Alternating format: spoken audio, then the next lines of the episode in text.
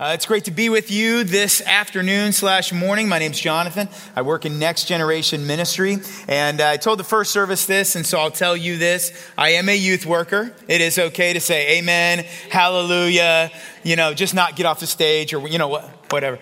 I just want you to know that it is a wonderful opportunity to share with each one of you this morning. Also, I just want to say if you're a brand new guest with us this morning, thank you for joining us. Uh, I am resuming a series in the book of John. We've been in that for about a year and a half. Uh, we took a break this summer, and uh, we just finished an amazing series called By Design, and thanks to the team for that. And then last Sunday, if you were here, uh, you heard Pastor Kirby deliver a phenomenal message on how believers can face anxiety. And so this morning, I'd like you to take your Bibles and open up to the book of John. Open up to the book of John. As we begin this morning, uh, I want you to open up to John chapter 13. We're going to end up in John chapter 15, uh, but we've got to start in John chapter 13 to get a little bit of our context. Also, I warned the first service, um, the first little part uh, for a while is hard to stomach as believers because it's so difficult what the context is of what Jesus is telling his disciples is coming, and that's persecution. And so I want to let you know by the end of the message, it will be super encouraging, but we do have to give all of the scriptures in its context, the way it is delivered to us, so that we can be true to the biblical veracity of what Jesus wanted us to hear. Uh, I'm going to begin with a, uh, a simple question for you. Have you ever had a regular day or a normal morning get interrupted with something that just threw everybody into worry and concern? This is a, yes. Okay, good.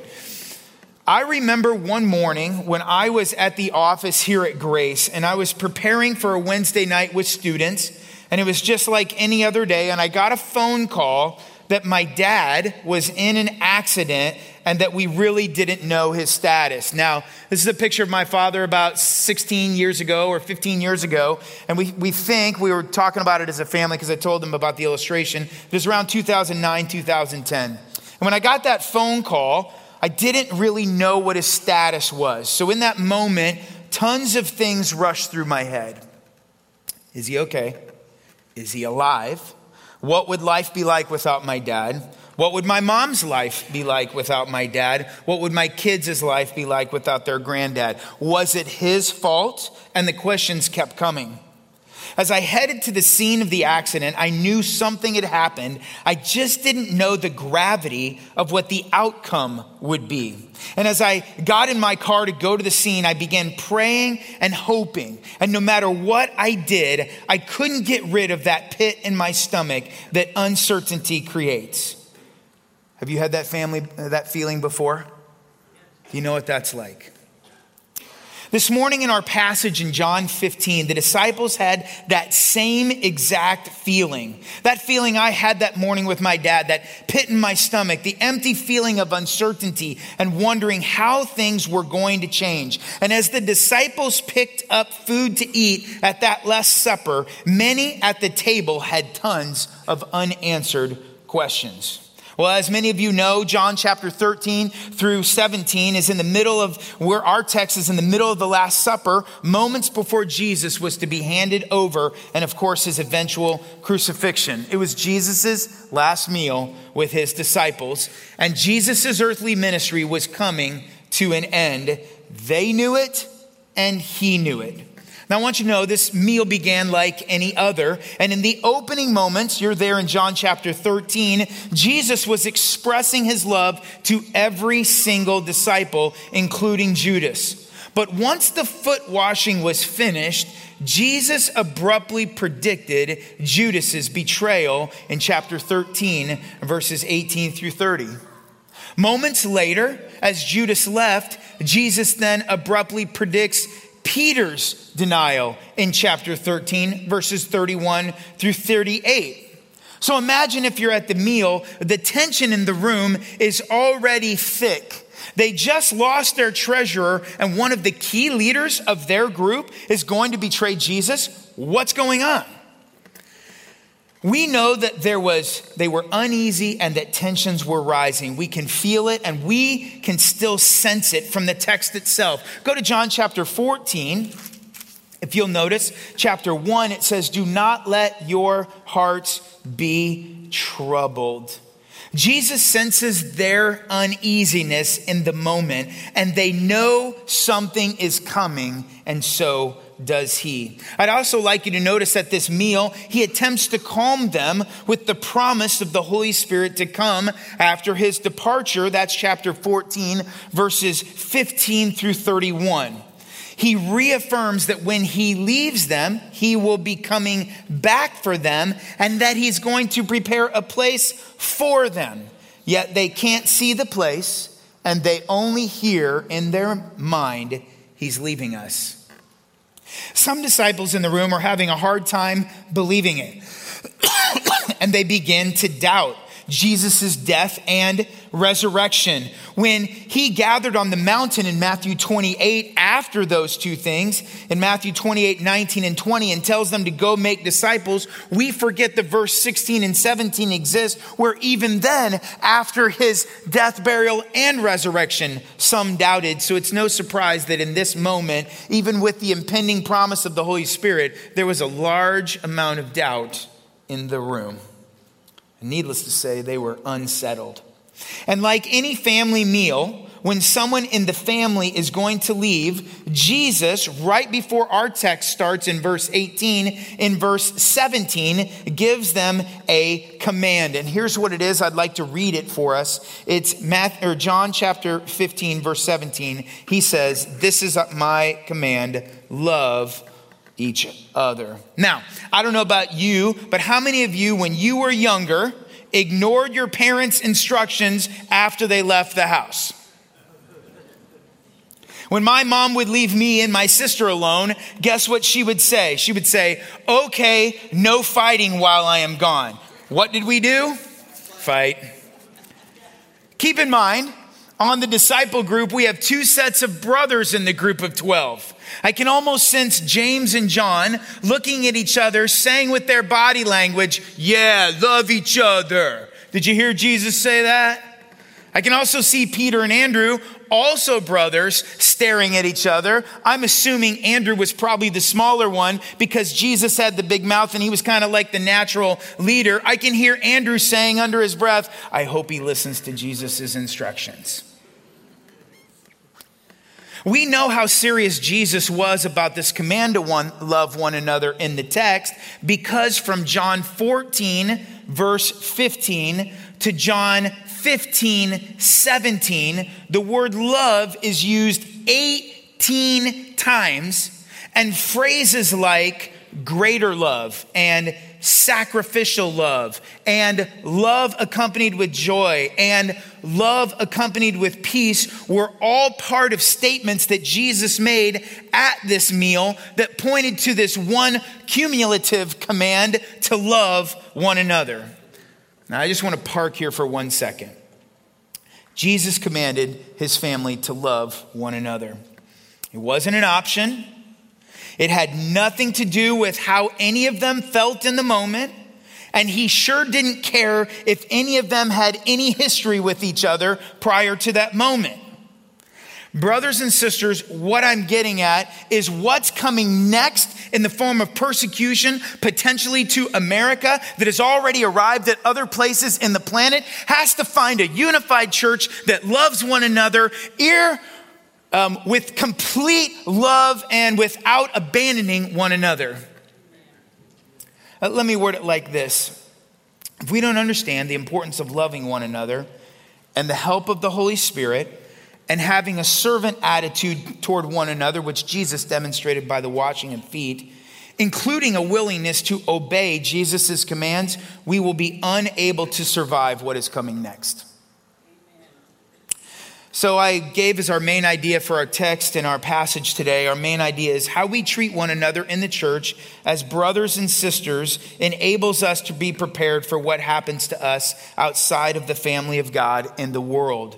So, I have a couple simple illustrations and then we'll get to our actual text. Um, it says, first of all, I want to remind us we must love one another. That means tangibly, practically, literally, and physically. Now, some people I know express love by hugging. More power to you. If you know me, you know I am not a hugger. But if you need one, this church has plenty of them, uh, just not for me. Number two, we must be willing to wash one another's feet. And let me tell you, if you're looking for a church family, look no for- further. There are a lot of clean feet around here. A lot of serving goes on in this church. Even this coming Saturday, we're serving our neighborhood uh, community.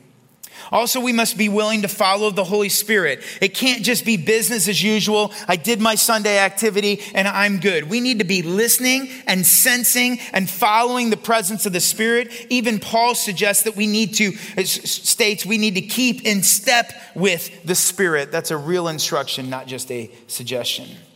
So, as we love one another and serve one another, we do so without holding on to issues in the past we are a forgiven people, so we offer forgiveness freely.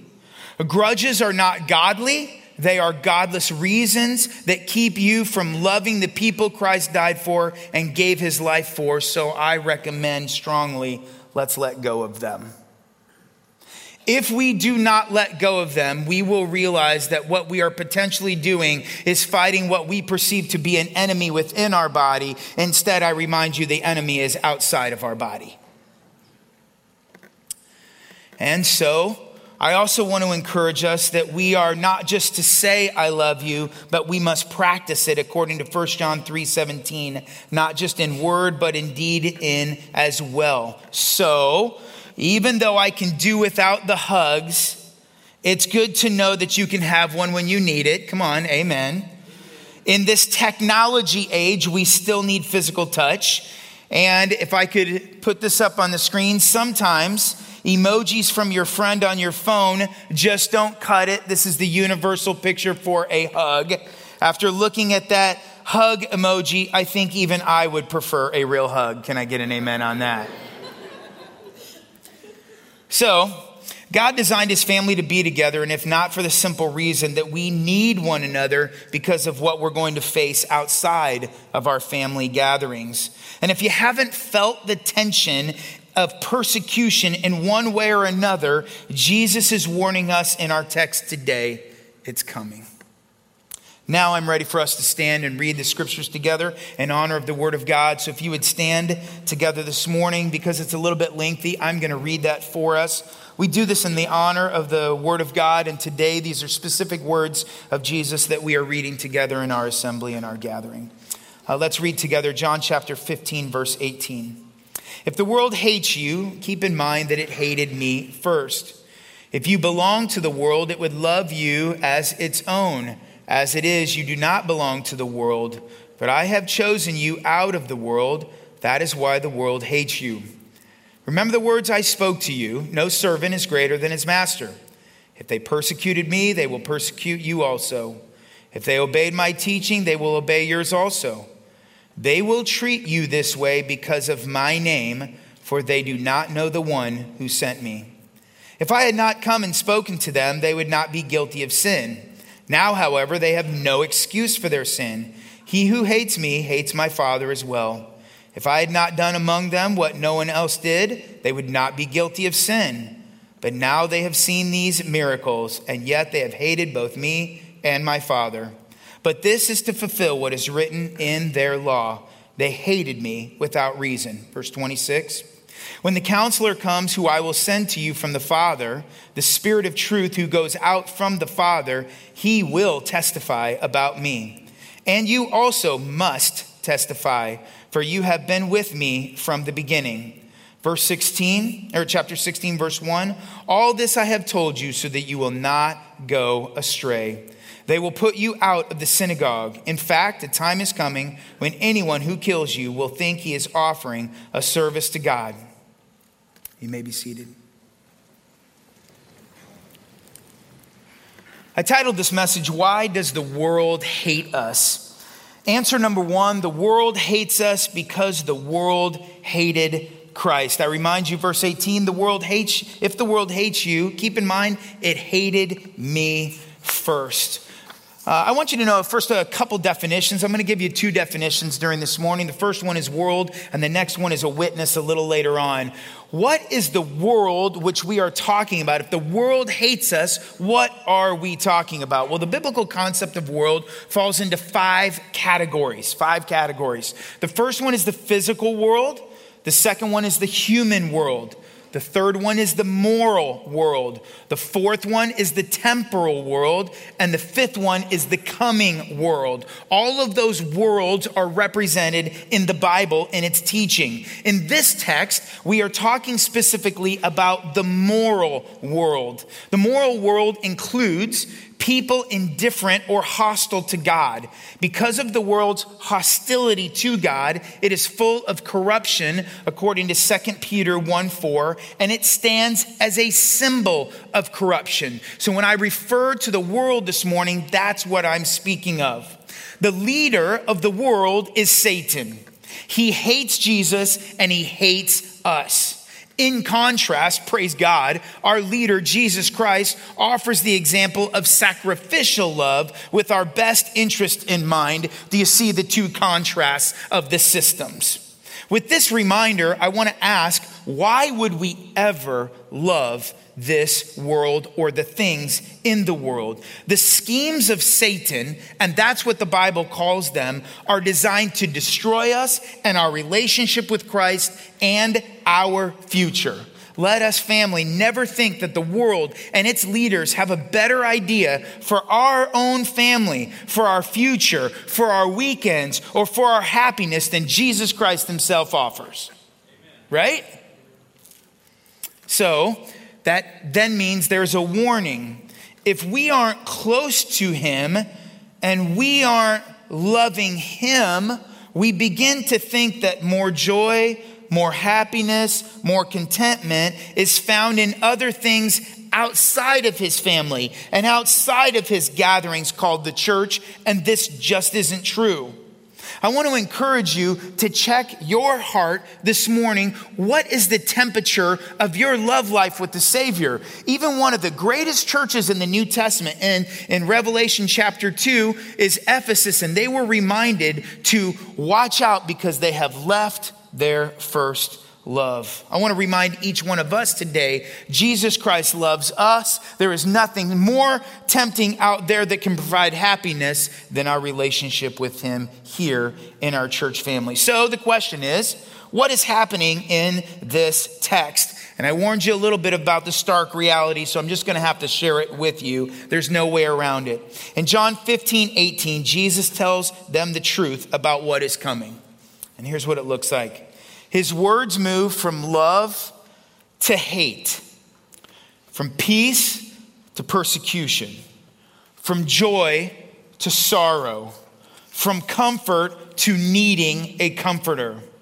And the same Jesus that commanded them to love one another is now warning them of what will happen outside of the family in the near future in the world. Remember that tension I spoke of? It's really thick now. Jesus gives them this stark reality, which I'm just going to read out loud because I've summarized it, the exact statements. Jesus is saying, The world hates me. Don't be surprised, the world's going to hate you too. We do not belong to the world. That's why the world hates us. They persecuted me, therefore, they're going to persecute you. The world is guilty of sin because I came and now they're without excuse. They hate me without reason. I am telling you this so that you do not wonder and you don't quit. And in fact, anyone who kills you will think that they're offering a service to God. And I'm warning you of these things now so that you can remember that I warned you when those things actually happened. Those are the words from the text. Jesus gives us an answer of why the world hates us, and it's simple it hated him. Answer number two why does the world hate us? Well, the text says the world hates Christians because the world doesn't know God. If you look in verse 20, it says, Remember the words I spoke to you? No servant is greater than his master. If they persecuted me, they will persecute you also. If they obeyed my teaching, they will obey yours also. Note verse 21 they will treat you this way because of my name, for they do not know the one who sent me. Since the world does not know God, they don't know the differences between us and them. Have you ever thought about, let's just pull over for a second. Have you ever thought about the differences between someone who believes the Bible and has a relationship with Jesus Christ and the one who doesn't? Think with me. There's a whole bunch of them, but I highlighted just a few. First of all, the difference of the view of the Bible. If you are a follower of the Lord Jesus Christ, you have a relationship with him, you primarily hold that the Bible was delivered by the Holy Spirit to man, and you hold it for all authority, faith, and practice. If you don't believe that, it's offensive for people who do that. Number two, we have a different view of Jesus. We view Jesus as being the only and exclusive way of salvation. If other people have different ways, that statement's offensive to them. How about this? We have a different view of the nature of man. We, bo- we believe that men and women are born sinners. We don't have to teach them how to sin. We actually have to teach them how to be righteous. But if you believe that you were born good, this statement is very offensive to you. And here's another one. I could go on. Here's just one. We have a different view of purpose. When Jesus shares in verse 19, as it is, you do not belong to the world, but I've chosen you out of the world. Believers have a different purpose. If you don't view it that way and you don't, your, our purpose is to live for the glory of God and to enjoy Him forever. If you don't have a relationship with Him, that statement is offensive. Now, I'm not trying to you know, explain it overtly to you. I just want to remind all of us it is what it is, right? Even the disciples noted the difference between believers and unbelievers years later when they wrote. For instance, Peter, who was at that meal, he notes the differences between believers and the world in 1 Peter 4 1 through 4. Listen as I read. He who has suffered in the body is done with sin. As a result, he does not live the rest of his earthly life for evil human desires, but rather for the will of God. For you've spent enough time in the past doing what pagans choose to do. And he reflects on how pagans view us. They think, the pagans think it's strange that you don't just run with them and do the same things they do, or plunge with them into the same flood of dissipation, and they heap abuse on you for not joining them and, they'll, and they're carousing and all kinds of things that they do. Heap abuse. John was at that meal. And he also speaks of this difference multiple times. Uh, one of them is in 1 John 3 7. Let me read it to you. This is how we know who the children of God are and who the children of the devil are. Anyone who does not do what is right is not a child of God, nor is anyone who does not love his brother. He remembers the verse and the command that Jesus spoke to him to love one another, and he reminds them, hey, look, you know you're part of the family of God if you love one another. If you're not, you're not part of that family. 1 John 4 4. He says, You, dear children, are from God and have overcome them, because the one who is in you is greater than the one who is in the world. They are from the world and therefore speak from the viewpoint of the world, and the world listens to them. We are from God, and whoever knows God listens to us, but whoever is not from God does not listen to us. Is it clear? The differences are incredibly obvious. So here's my key point on us as a believer, having left the kingdom of darkness, the world, and having been transferred into the kingdom of God's Son, I praise God. We have a different joy, we have a different purpose, we have a different hope, and we have a different standard than those without Christ. We are a new creation. And friends, that's a lot to celebrate. So, this new standard, this new hope, this new life is offensive to those without it that we would suggest in any way whatsoever that it is better than what they have. Paul makes this difference incredibly clear in Galatians 5 19 through 21 when he talks about the world and the unregenerate person. Listen to all these things he lists.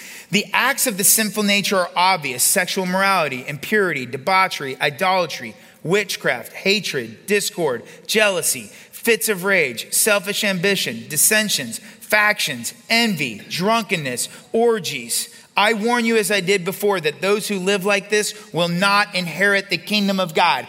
I just listed for you all the characteristics of the kingdom of this world.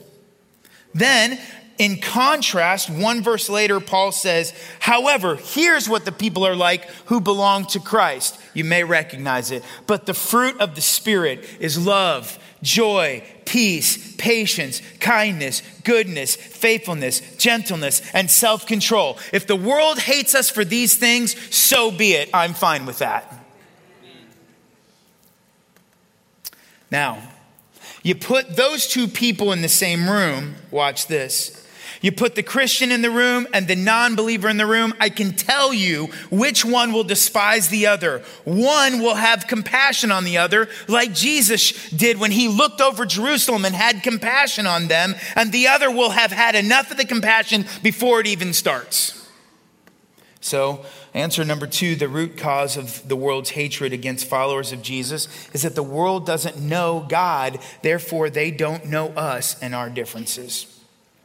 Answer number three, I'm almost to the really encouraging part, although that was very encouraging. Answer number three the world hates Christians because Christ reveals sin. Christ reveals sin. Notice verse 22.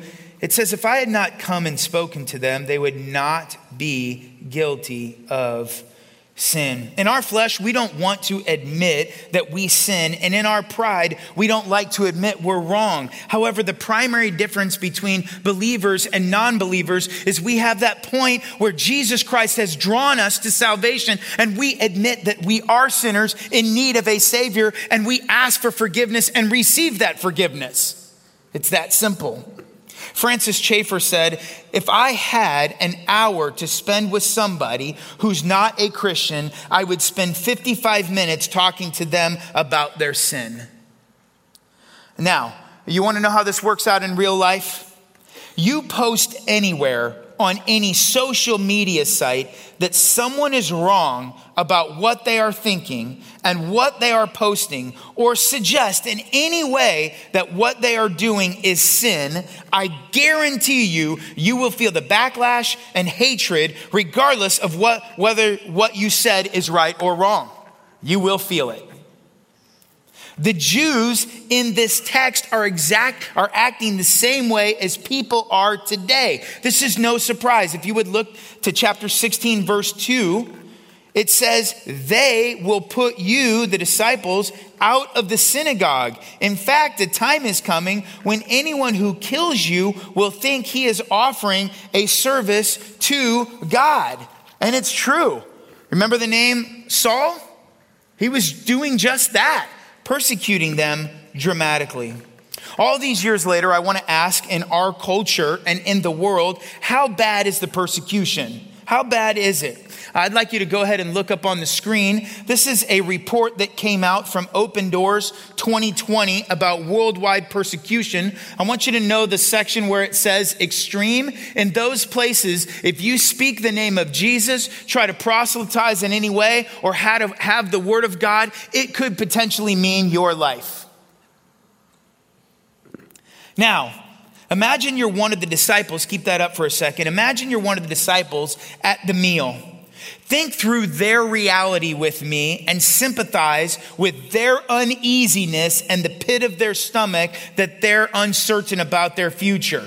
We can look back and see, watch, just 50 days after Jesus spoke this to them was when the persecution began for them. 50 days. Imagine if I said to each one of you in 50 days, we will see persecution in America like no other. They're going to hate you, they're going to go after you, and they're going to put you out of any religious area because they think they're doing God a service. Man, it'd get real, real, real fast.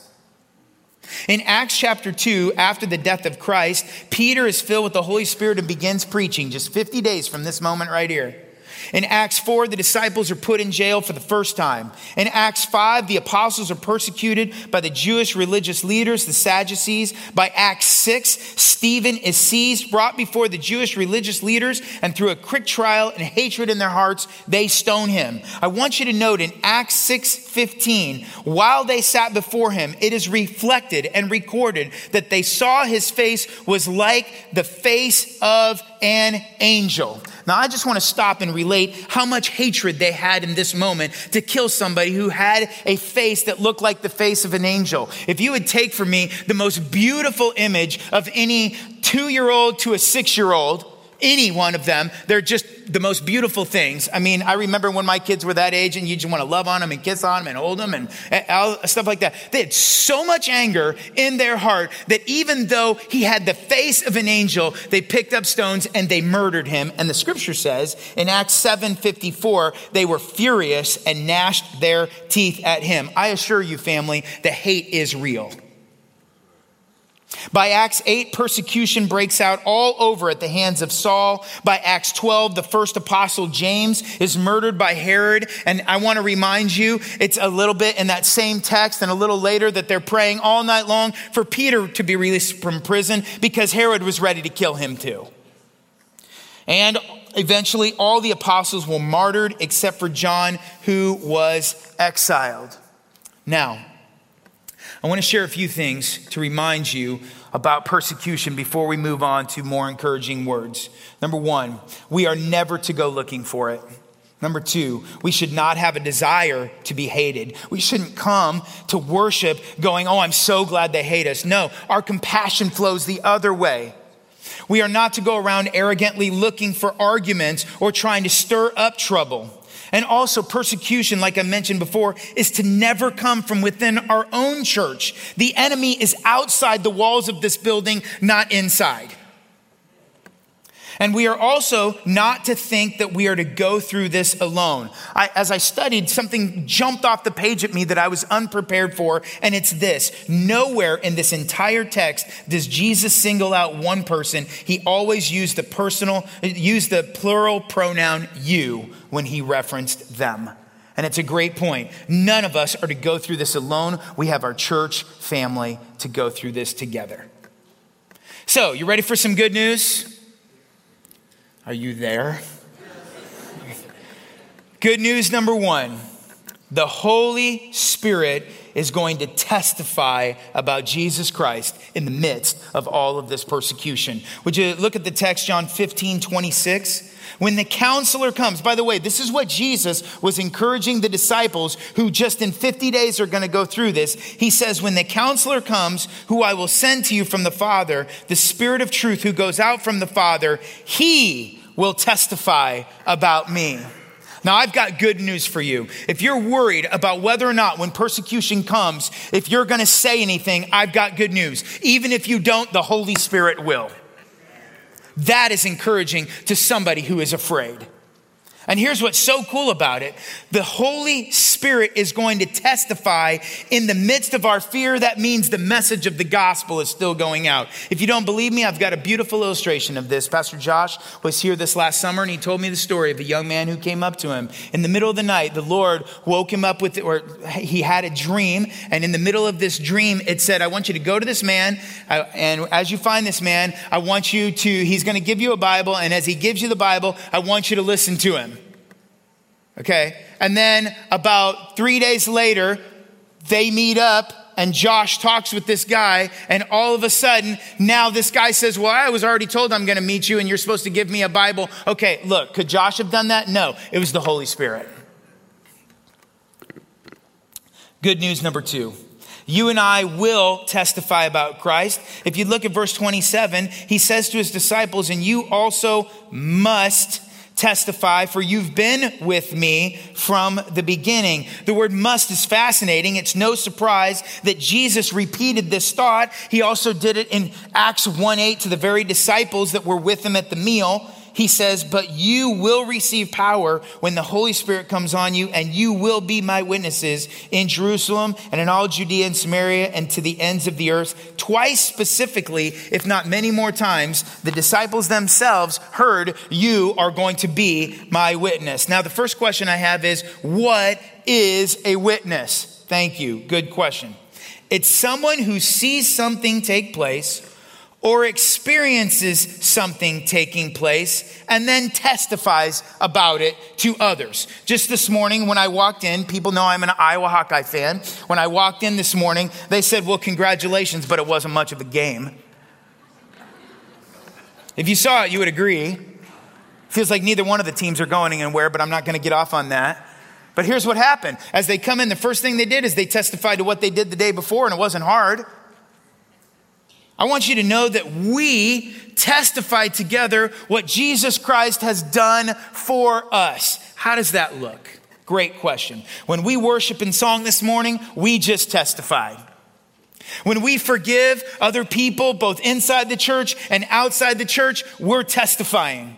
When we live uprightly and righteously and don't participate in the carousing or other things that the world does, we're testifying. When we hold our tongue, when we want to lash out both inside and outside, we're testifying. And when we take the gospel to places it has never been, and places it has been before, but we take it with even more vigor and prayer. We are testifying, like Goodwill or Saydel or maybe even Southeast Polk and other places we're going on Saturday in our neighborhood to serve. We are testifying of the power of Jesus Christ.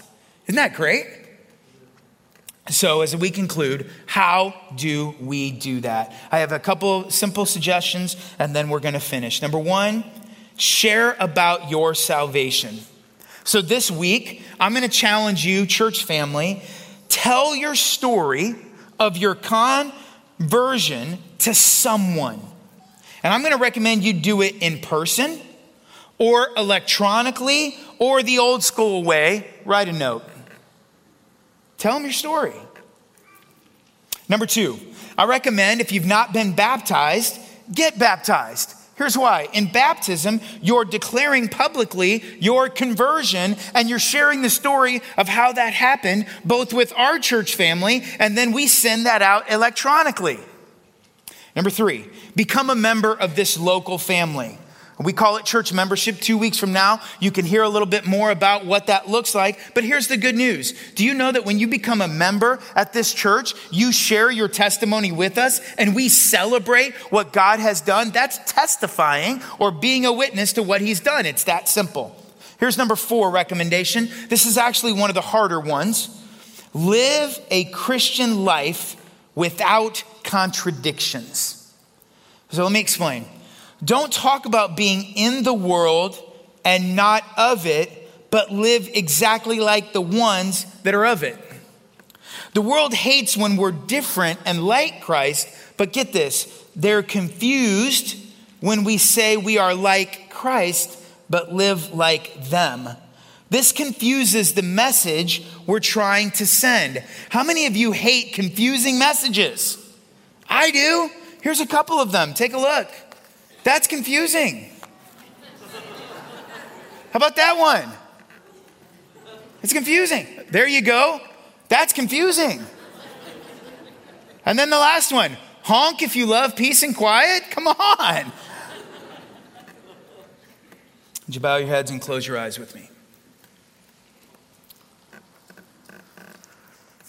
I have two practical applications I want to challenge you with this morning. One is inside our church family, and one is outside of it. The first one is inside of it. If you know and are convicted by the Holy Spirit that there are people in this church family that you can't say in time of persecution, I'm going to love and care and help them because of a grudge or because of an issue or because of bad history or because you just don't like them. Would you, first of all, confess that to the Lord right now and then ask Him to help you mend that?